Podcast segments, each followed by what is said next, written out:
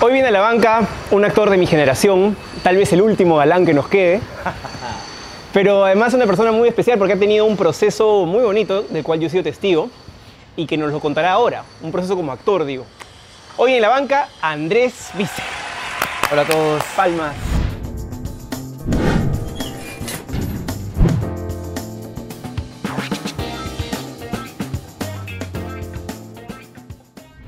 Esto que acabo de decir es cierto para mí porque eh, yo te vi en las temporadas del Fondo de Sitio, que es la, mayor tribuna pues, act- actoral que, tal vez has tenido, que he tenido yo también, y siento que tuviste un proceso eh, notorio, o sea, una mejoría importante en cuanto a tu- tu- tus herramientas de actuación. ¿Estás de acuerdo con eso? Em, gracias. Yo, creo que, que el oficio lo hace a uno. Es algo que me enseñó Sergio Baliani apenas empecé a grabar, ¿no? Yo entré al fondo de sitio sin saber eh, muy bien qué iba a hacer con mi vida, pero es ahí donde me enamoro realmente de la profesión, del día a día, ¿no? Y Sergio me dice sabiamente, no te preocupes que el oficio es lo que hace a uno mejor. Y además el entrar a trabajar con actores como Sergio, como Ivonne, como Mónica, como todos, en verdad, tendría que mencionar a todo el elenco, que no dejaban de hacer cosas, porque grababan en el día al fondo contigo, conmigo, y en la noche se iban a hacer teatro. Entonces e- era como un, una constante, un constante aprendizaje y traté de, de robarme, en el buen sentido eso, ¿no? Y Observabas mucho. Mucho. Creo que empezamos mucho con la intuición. Eh, yo te soy sincero, yo no puedo ver mis escenas de los primeros años porque soy durísimo conmigo mismo. Bueno, pero tú eras un- una persona que trabajaba en modelaje y que convocan a la actuación, ¿no? Sí. Entonces, No es entendible pues que no, claro, no tenías herramientas, tal vez. Entonces, pero lo, lo chévere es que fuiste consciente, te preocupaste y te metiste en un taller, te metiste con Roberto, aprendiste de tus este, compañeros, o sea, no dijiste, bueno, acá me llevo el billete fácil, puta, qué churro soy, sino que al contrario, dijiste, vamos a chambear, ¿no? No, sí, si algo yo tengo que, que- que agradecer y te soy totalmente honesto, eh, no me la creo. No, en serio no me la creo. Yo soy bien crítico conmigo mismo, no me considero nada, nada. Este, solo creo que tengo suerte en parte y sí soy bien persistente en el sentido de que quiero mejorar y, y- y- y me acuerdo claro el momento donde dije, pucha, yo quiero ser un, un mejor actor, un mejor actor. ¿En qué momento te sentiste actor? Creo que cuando terminé el taller con Roberto. Ese es un primer momento. Y un segundo momento... 2011. 2011, 2012, porque tuve dos etapas con Roberto, que es ahí donde nos conocemos. Correcto. Y leo tu libro, además. este... Claro, teníamos que hacer una obra de boxeo y teníamos el mismo personaje, dos. Claro, y Roberto te tiene mucho cariño y me dijo, tengo un alumno en, el en la clase de la tarde que ha escrito un libro sobre boxeo y te va a ayudar muchísimo. Este, además nos confundía de nombre. Siempre a mí me decía Jesús y seguramente le decía Andrés, te queremos Roberto.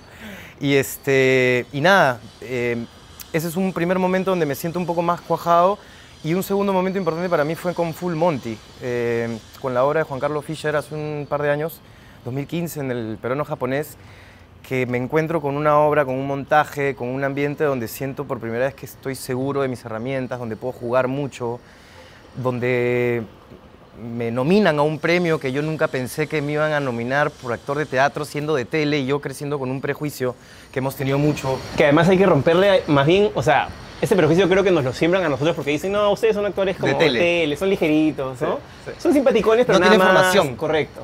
Y, y no necesariamente, no hay una chamba detrás, hay un oficio, este, Nada tenemos el mismo derecho que cualquier otro, ¿no? Nada está dicho y, y yo creo que mientras tú tengas ganas, ganas honestas de, de hacer, todo vale, ¿no? Y eso para mí, me, a mí me dio muchísima seguridad, ¿no? Full Monty es una obra que me, que me marcó en el, en el buen sentido y, y sí, siento que he mejorado un poco, pero que falta pues años todavía, ¿no? Es un constante aprendizaje. ¿Incomoda el rótulo de galán? No. Normal. Sí, porque lo tomo con. Eso sí lo tomo ligero, porque no me considero. Para mí, el galán, en mi cabeza hay una idea marcada de un tipo de un metro ochenta y ocho que va al gimnasio todo el día y que usa la camisa abierta hasta acá y se le marcan los pectorales este, todo momento y tiene todo el tiempo la ceja más arriba que la otra. Pero digamos que de mi generación es como que. Galán, galán, galán, galán. Y de pronto apareces tú. Claro, no mides un 88, pero digamos que eres lo más parecido que tenemos, ¿no? Porque no es una generación, la nuestra, de treinta y pocos, en la cual hayan excesivos galanes como en la época pues, de Christian Meyer, Salvador de Solá. No en ese estereotipo, si quieres. Claro. No en ese eran estereotipo, como ¿no? venían en...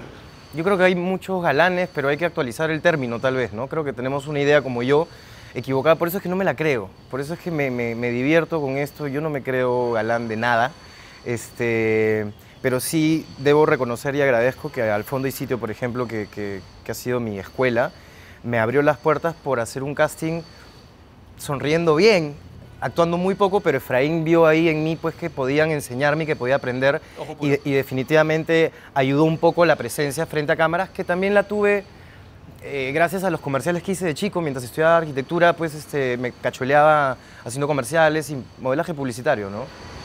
Y ahora que has salido de esta vorágine salvaje que es ser tan mediático como estar en la serie más exitosa de la historia del Perú, porque eso es al fondo del sitio, guste o no, ¿Cómo te sientes ahora caminando por la calle? Eh, ¿Te sientes ligero de equipaje? Estoy en ese proceso. Yo probablemente lo he conversado contigo fuera de cámaras más de una vez, cómo, cómo nos cambió la vida al fondo, porque fue un, un éxito. Bueno, sobre todo a ti que estuviste como seis años, ¿no? Yo Ocho. estuve finalmente menos de un año y, y sentí la pegada, imagino lo que habrás sentido tú. Sí, para mí fue una vida paralela, ¿no? O sea, los que arrancamos ese proyecto este, realmente fueron ocho años de hacer una vida paralela. Crecí, maduré, me casé, enviudé, fui papá, la mujer revivió, o sea, me pasó absolutamente todo, ¿no? En ocho años. Y sí, al comienzo eh, era más difícil el salir a la calle, me guardé mucho. Agar- Le agarré una especie de, Temor. de sí, de temor.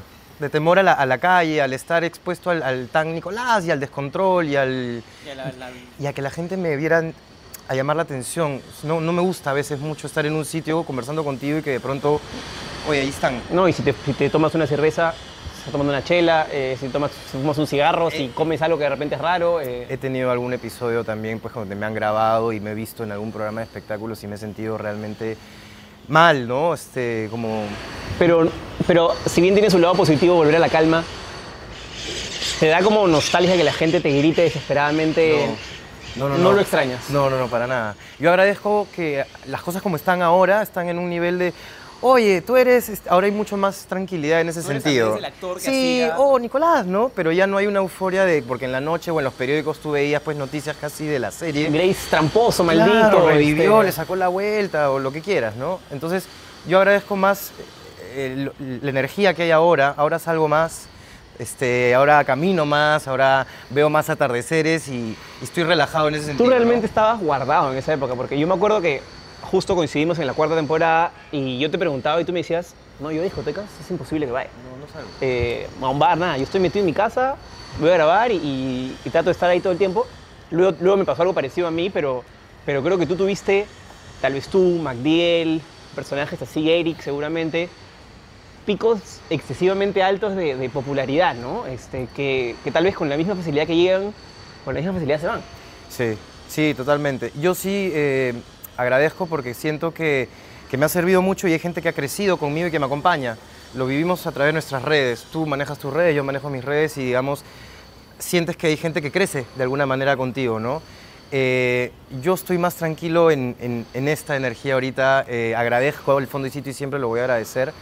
Pero creo que cumplió su ciclo, creo que ya se contó todo lo que se tenía que contar, que no podía seguir más y no me gustaría ser tampoco El eterno tan- Nicolás. No, no, ni tan reconocido todo el tiempo. Sí, sí, sí me encanta caminar contigo por la calle y que la gente no reaccione también. Yo me acuerdo que conocimos en un matrimonio y de pronto estábamos tomando una cerveza y de pronto se convirtió pues en, en las lomas, ¿no? Y era, este, y es una cosa que a mí me sorprendió mucho porque no es normal, ¿no? En los matrimonios pues te ponían siempre al fondo y sitio porque cuando estabas de invitado había que poner al fondo y sitio porque había venido Nicolás de invitado y era el momento donde tenía que hacer como un show siendo yo el invitado, amigo del novio de la novia, pero ya era como tácitamente Tremendo estrés. había que hacerlo, ¿no? Traté siempre de pasarla bien, nunca... ah, Te lo cuento ahorita, pero, pero en realidad en el momento nunca le he pasado mal, no es una cosa gravísima, pero sí prefiero mucho más la calma del... del- no el anonimato por completo, pero sí andar tranquilo por las calles y que no haya un boom, ¿no? Y ahora que ya no hay, no solo el fondo de sitio, sino en general, producciones tan grandes, la tele está un poco en crisis, ¿qué sientes que debe hacer un actor?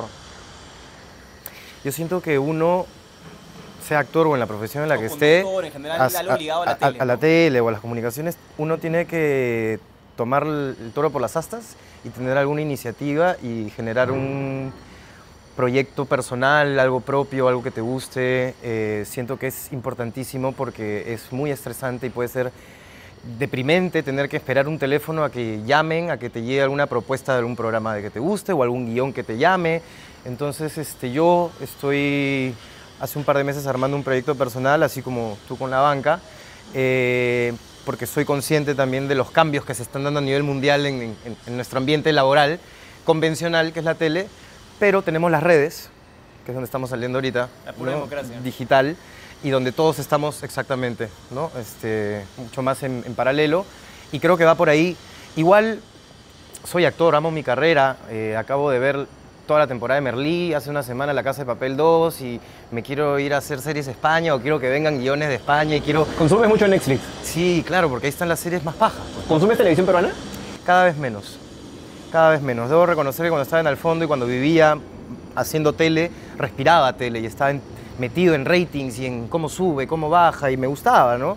Desde mi lado de actor. Hoy en día me he desenganchado un poco, como todos, creo que hay una tendencia mundial a estar un poco más en streaming, ¿no? ¿No crees que ha conseguido también con las propuestas que hay ahorita, no hay ninguna que sea especialmente exitosa? No sé, acabo de ver el lanzamiento de dos novelas ese año y los ratings pues, que antes hacían 40 puntos, ahora eres un rockstar haces 19. eso, ya no va a pasar. No va a pasar ya nunca no va a pasar nunca más y eso creo que eh, las televisoras lo están entendiendo o están en proceso de entenderlo. Yo creo que eso no se va a repetir más. Yo tengo hermanos chicos, bien chicos, y que no ven tele, Netflix el mayor, pero todos ven YouTube. Pero ya te das cuenta que están en otro lado. Los llevé a grabar una vez conmigo a, a América, los estudios Pachacamá, que son alucinantes, y alucinaban y me decían, wow, ¿qué es esto? Y después de ver dónde trabajaba y de ver cómo grababa unas escenas cuando estaba en, De Vuelta al Barrio el año pasado, este, vieron un par de capítulos y decían, mira, ahí está Andy cuando grababa, pero era un mundo totalmente hasta desconocido, ajeno y que tampoco les interesa mucho, ¿no? Entonces, sí hay un cambio eh, mundial, pero, a ver, no vamos a dejar de haber actores, conductores, este, no, no van a dejar de haber contenido, ¿no? Hay que acomodarse.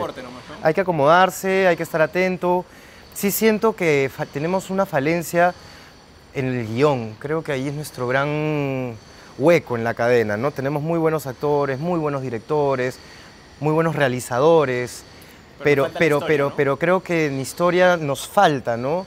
Eh, pero hay, me emociona que hay gente nueva que está viniendo, Carlitos Galeano, Yashin Bamonde, eh, hay plumas nuevas que están comenzando a mostrarse, tanto en cine como en tele, como en teatro, entonces yo creo que eso, es cuestión de que cada vez más gente se anime y algún día poder pues este, tener un nivel tipo España, Argentina, ¿no? Ese nivel de Chile. Mira cómo ganan películas pues en el Oscar o están nominados siempre y están acá nomás. Están acá abajo.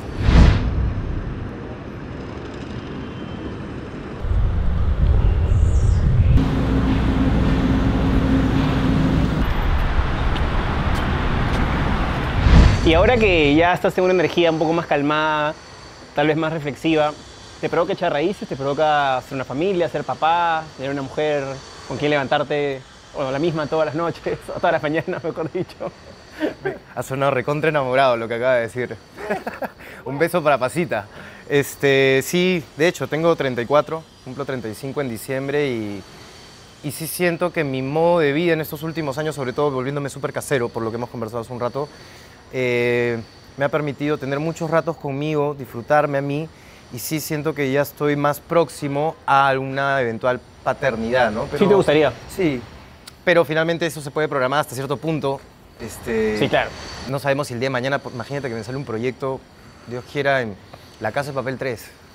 Si es que sale. O sea, te, ha tocado La Casa de Papel, ¿no? Me ha encantado porque la acabo de ver y sí, pues quiero ser el profesor, quiero ser el profesor y conocer a Nairobi y cantar este... Tengo que verla ya mismo, porque todo el mundo me habla tanto de esa serie que ya me, me, siento un, outsider sin saber. Me puedo ir a trabajar el día de mañana donde sea y puede no frustrar, pero sí, digamos, postergar algún plan de, de familia, lo que sea. Sí, tenemos un, un, trabajo que nos puede mover por el mundo, ¿no? No, no tengo nada planeado, voy así por la vida, pero sí me encantaría, este, de todas maneras, tener a mi cachorro como tú. Es bonito, es bonito. De todas maneras. es absurdo. El mío es zurdo, sí. ¿Sí? ¿Verdad? ¿Tú querías ser futbolista en algún momento? No, nunca quise, pero siempre he sido futbolero. ¿Nunca dijiste...? No, no, no, nunca me sentí que tenía la, la, la, paz, me paraba lesionando de chico. En tu Twitter dice, soy Sagitario y de la U. Sí. Y, y, es como, yo lo veo y digo, man, ya, es una persona que le da importancia al fútbol y tal vez a los astros o solamente una descripción? O sea, Eh, ¿te crees que eres Sagitario y tal vez en el horóscopo diga hoy día voy a ser... No, no, no, no, no. Era como una información al que le sirva relevante. A mí es como, puse tres cositas, ¿no? Soy lo que soy, empiezo diciendo en realidad. Eh, el fútbol para mí es súper importante porque todos los domingos para mí hay fútbol, desde chico. Tanto en la U como en la selección. ¿Y eso como por el tu papá, Barça. por tu- Por mi abuelo, por parte de mamá. Sí, por mi abuelo, que, que falleció hace años. Este, y la hermana de mi mamá, mi tía, es recontra futbolera. La hermana mayor y este, hincha de la U. Entonces yo he visto mucho fútbol de chico co- en casa, con mi abuela, con mi tía. Es un lindo legado ese de, de transmitir el fútbol de generación en generación, ¿no? Me encanta, además que son las mujeres de mi casa, básicamente, ¿no? Entonces, este, yo le tengo mucho amor al fútbol. Jugar fútbol para mí es, este, es, pues, lo más paja, pues sí, sueño con, hubiese soñado de todas maneras. Se juntaba la familia entera a ver la tele, así. Partidos, sí, claro, mis hermanos son súper futboleros, tengo una familia grande, Tú tienes una familia numerosa. súper. Además, mamá por acá con una familia, papá, por acá con otra familia y en conjunto somos un montón. Y tú vas como que de manera itinerante por ambos lados. Sí, o sea, roto, ¿no? Pero hay una fecha bien paja que es mi santo, que es donde se junta todo este universo y convivimos todos y todos se llevan súper bien, entonces eso es bravazo. Es, es muy bonito tener una familia que finalmente es muy ecléctica o muy particular, pero es tu familia, ¿no? Sí, claro. Y todos se sienten parte de, yo me siento parte de en todos los lugares donde estoy, ¿no? Y eso es algo bien, bien bonito y que le tengo que agradecer de todas maneras a mis papás y a todos los miembros de la familia, ¿no? Porque tal vez los papás pueden separarse, pero mientras tengan una cordialidad o respeto o, bueno, buena relación, todo va a ir bien, ¿no? Yo veo a mis viejos ahora y parecen hermanos, no parecen expareja, ¿no? No sé si te pasa algo parecido, pero... Hay una muy buena relación, hay mucho respeto. Yo, sí, en mi casa he crecido y nunca se me habló mal ni de uno ni de otro, siempre se cuidó el ambiente y creo que, que eso es lo importante finalmente, ¿no? Se pensó siempre en mí. Y el resultado es que años después este, se pueden dar estos almuerzos o estos este, eventos, ¿no? No, para nada. O sea, mi herman, mis hermanos por parte de mamá quieren a mi papá como el tío más cercano y viceversa. O sea, hay como un universo particular, numeroso y, y muy bonito. ¿Quiénes han sido tus grandes maestros? Ajá, qué buena pregunta. El primero es Roberto. De alguna manera, Roberto, a todos, creo, sus alumnos, él tiene una forma muy, muy paternal, muy amoro- amorosa, muy, muy buena de conectar con, con- con sus alumnos. Y Roberto para mí es un gran maestro de vida. Otro es mi papá. Definitivamente mi papá es un tipo que, que ha tenido una vida de película, literalmente de película. Este, no alcanza esta banca para hablar de mi papá. Tendremos que, tendremos que tener una banca mucho más larga. Sí, y, y eso hace a una persona súper grande y súper rica a nivel de, de experiencia. Eh, y bueno, puedo admirar a mucha gente, ¿no? Pero, pero, pero creo que esas dos personas son, son personas que sí, que me marcaron, que me, que me ayudaron, que me, me enseñan. A Roberto lo veo poco, pero siempre va a quedar porque llegó en el momento preciso donde decido cambiar mi vida y volverme lo que estoy tratando de ser. Es como que te da estructura, ¿no? Te da estructura, pero de una manera muy abierta y de mucha confianza y de mucha seguridad y, y ve mucho el lado humano. Entonces él puede ver condiciones tuyas como actor, pero nunca va a dejar de lado la parte humana y se preocupa mucho de eso y entiende la sensibilidad de una manera que a mí me conectó, siendo yo una persona sensible también, ¿no? ¿Hay algún otro terreno que te gustaría explorar? Eh, sí, Cuando tú tuviste una temporada con- conduciendo un programa... con Almendra. Sí. Sí, buscando a Guerrero. Estábamos buscando al niño que hizo la película de Tondero. ¿Te gustaría explorar algo más por ahí o de repente volver a la arquitectura? Eh, no, vamos a estar igual que tú. A la arquitectura jamás. y amo la arquitectura, no se entienda, no se entienda mal. Amo la arquitectura. Yo entro a un espacio y lo primero que hago es alucinarlo. Y eso no va a cambiar. Yo entro a un lugar y me pega la textura, cómo entra la luz, el espacio, la altura. Eso está en mi ADN. Pero no volvería. No, no, no volvería. No te ves ejecutándolo ni dibujando. No me veo siendo un arquitecto. Me veo haciéndome mi casa el día de mañana si es que puedo diseñarme algo yo y, oye, amigo arquitecto, fírmame el plano, ¿no? Conducción es algo que me gustó un montón. Eh, la verdad es que me pareció súper difícil porque acostumbrado tantos años a evitar el ojo de la cámara, Claro, nunca la miras nunca la miras de frente y de pronto tener que decirle, hola, no sé, estoy con Jesús en la banca, la próxima temporada yo voy a ser el conductor y él se va y lo que sea. es difícil. Y además ya no eres el personaje que está protegido por No. la mano de un guionista, ¿no? Eres tú mismo con tus errores y tus transparencias y tu grano y tu poto grande y tu barriga, ¿no? O sea, y hay algo feo, jodiste. Es, es algo que me pareció como un gran ejercicio de, wow, aquí hay que ir la- al revés. Y con Almendra me sentí súper bien, me encanta trabajar con niños, tengo hermanos chicos, entonces genero mucha empatía con, los- con los chicos. Y sí me gustaría en algún momento este, volver a, a- a conducir siempre algún formato que me guste. ¿no? Nunca hay encargos que me han ofrecido y que en realidad agradezco, pero que no me han llamado la atención. Y trato de ser consecuente con lo que me gusta. ¿no? Trato de hacer lo que me gusta y lo que no me gusta, lo- muchas gracias, pero, pero no.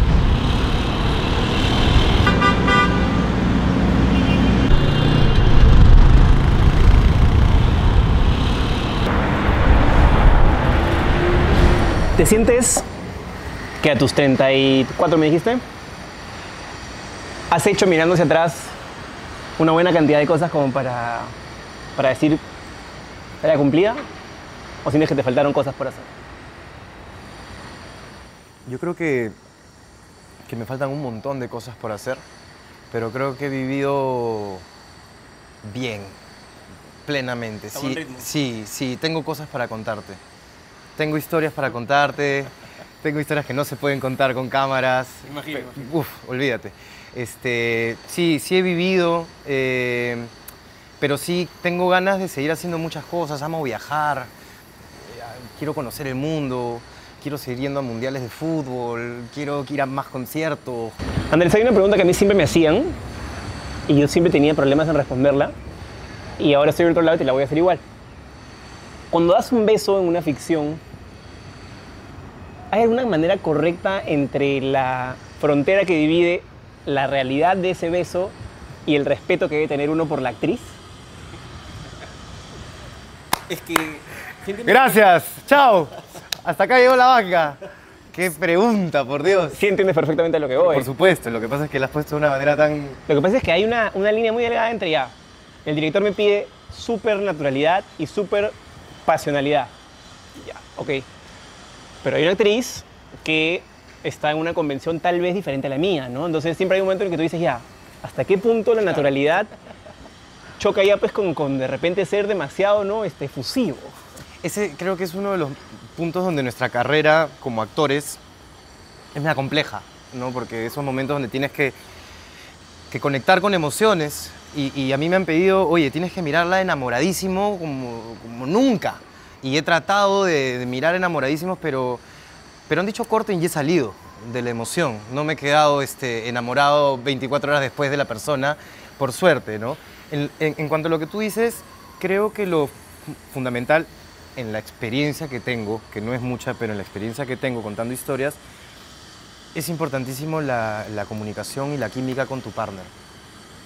Yo siento que he logrado trabajar con actrices muy buenas y con quienes he podido tener una, una química laboral eh, honesta y respetuosa y hemos podido contar historias de amor, creo que bien, no hemos pasado esa línea donde corten y "Ay, me- la amo, la amo, no la puedo olvidar. No, eso no, no me ha pasado. ¿Nunca te Este, has enamorado de tu, de tu, de tu digamos, colega o coprotagónico? co- co- eh, ¿O has tenido ahí un, mareíto en el estómago? Sí, puede haber alguna, alguna mariposa o polilla, no lo sé, que pasa por ahí. Una polilla confundida. vez. Sí, sí, sí, sí. Este, sin, sin colores. Pero que pasa finalmente y te puede. Sí, ¿por qué? Nuevamente lo mismo, ¿no? Porque somos personas que trabajamos mucho con, con la emoción. Y si tu director te dice, oye, esta historia, esta escena, este momento tiene que ser así, pucha, me tengo que enamorar. Hay todo un rollo de respeto que tiene que ver con la lengua. Que es esta idea de siempre el beso, Sin bien, lengua. nunca con lengua. nunca. Pero a mí algunas veces, estaba así, en ¡uh! me he metido el lenguaje y he dicho, uy, ¿Te has metido o se te ha ido a ti? no- me he metido y yo ya correspondí, pues, ¿no? Porque, ¿no? Como Va, va a ser natural. para mantener la verosimilitud. ¿Te ha pasado alguna de esas Sí. experiencias? ¿Qué haces en ese momento? Una ¿Cómo- amiga, una amiga me hizo el... La voy a saludar, Ale de Negri, a quien quiero un montón y ahora está felizmente casada. Hace años cuando era mi pareja en el fondo y sitio me metió uno de los chapes de Nicolás con Cayetana, su, su- su personaje, con lengua de frente. Y dijeron corte y le dije, no dije nada, y me dijo, ¿qué fue Ale? Y dice, perdón, pero se cagó de risa. O sea, Ah, sí, punto.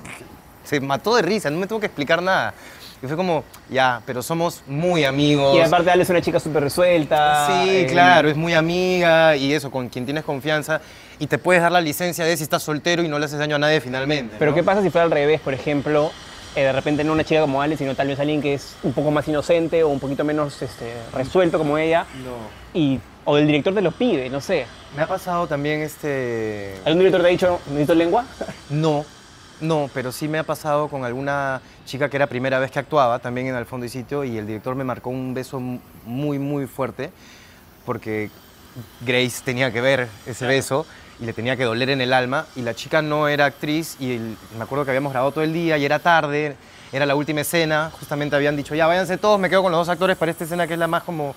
Y el director le dijo, ¿podemos hacer esta escena 20 veces o la podemos hacer una sola vez bien? y la chica entendió en su inexperiencia o en el momento en el que estaba que había que meterle pues este alma, corazón y vida y lo hizo.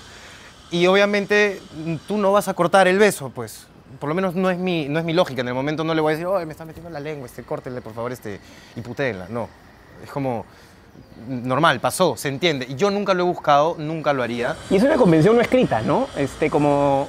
Como tácita, ¿no? Sí. Pero no te pasa, a mí me pasa que veo muchas películas o series hoy en día donde veo besos ya con boca abierta y veo lengua. Es que el 4K y la cámara hace que no puedes dar un beso que sea pasional y no incluir todo tu cuerpo. Y si la, la lengua tiene que estar ahí, Yo- yo tendrá que estar ahí. yo ¿no? Y creo- Si el primer yo- plano es cerca, peor. Yo creo que tenemos que estar dispuestos. Yo confío mucho en mi director siempre. Siempre confío mucho en la persona que dirige los proyectos donde estoy y en mi compañera. Mi compañero o mi compañera, ¿no? Entonces, si hay esa conversación previa, ese ensayo previo, ¿no? Y se marca esa marcación previa, yo voy a tratar de hacer lo mejor que pueda mi trabajo, ¿no? Este, te, te ríes, pero, pero sí, voy a tratar de dar el beso lo mejor que pueda. Profesional. Voy a tratar de que la gente se enamore y diga, yo quiero un beso así. Porque finalmente eso es lo que queremos hacer los actores, que la gente viva, identifique y se conmueva, ¿no? Pero, pero sí, yo soy muy respetuoso y nunca le he metido la lengua en un beso a una actriz, este, y si lo he hecho, perdón, pero creo que no. ¿Hay algo de lo que te avergüences como actor que hayas hecho y digas, qué vergüenza esa, qué mal todo o no? No, no, me, me he reído y me río de muchas cosas que he hecho, pero creo que vergüenza no. Creo que más bien O sea, por tus herramientas, no por, tu, por tu mejoría en el tiempo, quiero sí, decir. Sí, sí, sí, sí, sí. Creo que algo que me ayudó mucho a sentirme más, más seguro es que con los años he aprendido a burlarme mucho de mí y a, y a reírme de mí, ¿no? Pero vergüenza, Nah. no, no, me río, me río. En realidad no recuerdo ningún episodio donde diga, "Puta, qué, qué noche, ¿no? Sí me he tenido que calatear frente a tantas personas haciendo un striptease en el teatro, noche tras noche, y he tenido que... En, En el cine enseñabas el culo, pero completo, ¿no? Primer plano. primer plano con Lali Espósito ahí y Bruno y el equipo mínimo y habían como 30 personas. Y la vieron un millón de personas, así que el equipo mínimo la hueva. No, nada, o sea, la he visto con mi mamá, el de la van premier y mi mamá estaba sentada dos filas abajo y normal. Cuando te piden hacer una escena de, de poto, por ejemplo, yo el otro día tuve que hacer una película y casi, casi tenía que hacerlo, felizmente al final se cambió el plano, pero tú dices, ¿estará bien mi poto? O sea, te pones a pensar, "Ta, me meto un No. shaving, este, voy, a, voy a limpiarlo, voy a hacer este... Yo creo que lo No único sé, que tienes que hacer es hablar con tu director y que el director te diga está todo bien o no. Porque por ahí que claro, te tienes que meter una afeitada o tienes que hacer un par de, de cuclillas como dices tú. Que salga, ¿no? No, la verdad es que yo no. Parece un tema frívolo, pero es en verdad algo que somos seres humanos, no estamos ta- vulnerables al, al juicio del público. ¿Quién, quién no ha tenido, yo por lo menos, la pesadilla de quedarte calato frente a todo el mundo? Yo cuando estaba en el colegio tenía pesadilla que me quedaba calato en la mitad del patio y era como, me muero. Y hace unos años he tenido que afrontar ese miedo y he tenido que disfrutar el momento en el que me saco la ropa. ¿Era desnudo total en Full Monty? Desnudo total. Y En hubo- bolas, en, sí. en bolas. Y había un momento, y hubo una función No se ve. Hubo una función donde estás cuadrando luces y el amigo de las luces recién está entrando en sincro con los chicos y tararararara, sombrero, pam, pam, y recién se fue la luz. Entonces la esposa de Paul Vega nos dijo, muchachos, lindo todo, pero hoy les vi el peluche. Entonces hubo que hacer una coordinación con el hombre de las luces y decirle, ya, tenemos que quitarle un dos segundos al... Puede pasar. O fácil era una flaca media, este, ¿no? Que tenía ganas de ver a, a cinco actores ahí Creo que ahí perdí la, la- la vergüenza y además agradezco, y hablo siempre con mucho cariño de Full Monty porque me marcó de mis compañeros, ¿no? O sea, tener el poto de Paul, de Renzo, de, de Ricardo Velázquez, de Ah. Milram. Fotos protegidos ahí. Claro, había un, había un menú variado, no estaba solo, ¿no? Creo que hubiese sido mucho más difícil tener que hacer todas esas escenas de desnudo solo. Eh, hay una pregunta que he repetido siempre, eh, y siempre la hago, no sé por qué, pero es un tema que me, me atrae bastante, es ¿cómo sientes o cómo ves la muerte? ¿Cómo la manejas? ¿Cómo la llevas? Eh, es- a veces que me da mucho miedo y a veces que me da mucha como curiosidad. No en el sentido de que me voy a matar, pero hay, hay veces que yo me aterra morirme. Pues yo vivo solo, ¿no? Y, y- y a veces voy a confesar que sí, pues tengo miedo de quedarme muerto solo y que nadie se entere, ¿no? Caes en la ducha y... Y, eh, o estás comiendo, viendo tele en la noche, o que te duele un poco el pecho y no es nada más que un aire, pero dices, pucha, la edad también te hace un poquito hipocondriaco. Este, y me asusta, pero hay momentos donde no, no, no me asusta tanto y pienso en, en tanta gente que está por, por allá, o por acá, o no sé por dónde, pero por algún lugar. ¿Crees que hay algo después? Yo creo que me voy a encontrar con mucha gente que quiero, no sé dónde, no, no importa. Pero quiero ver a mi abuela, por ejemplo, este, de todas maneras, ¿no? Hay como, una, como un espacio donde la gente se reúne, tal vez. Probablemente, ¿no? O que lo escojas día a día. No lo sé. Pero es relativo. Es, no sé. Hay días que me da mucho miedo y hay días que... ¿Eres católico, religioso o algo así? Yo rezo todas las noches, pero no voy a misa. No creo en la iglesia como, como institución. Pero desde chico me hice la costumbre de creer y yo agradezco mucho y, y es parte de mi rutina y, y sí, soy creyente, pero no religioso, no sé. Es, es como particular, ¿no? ¿Se entiende?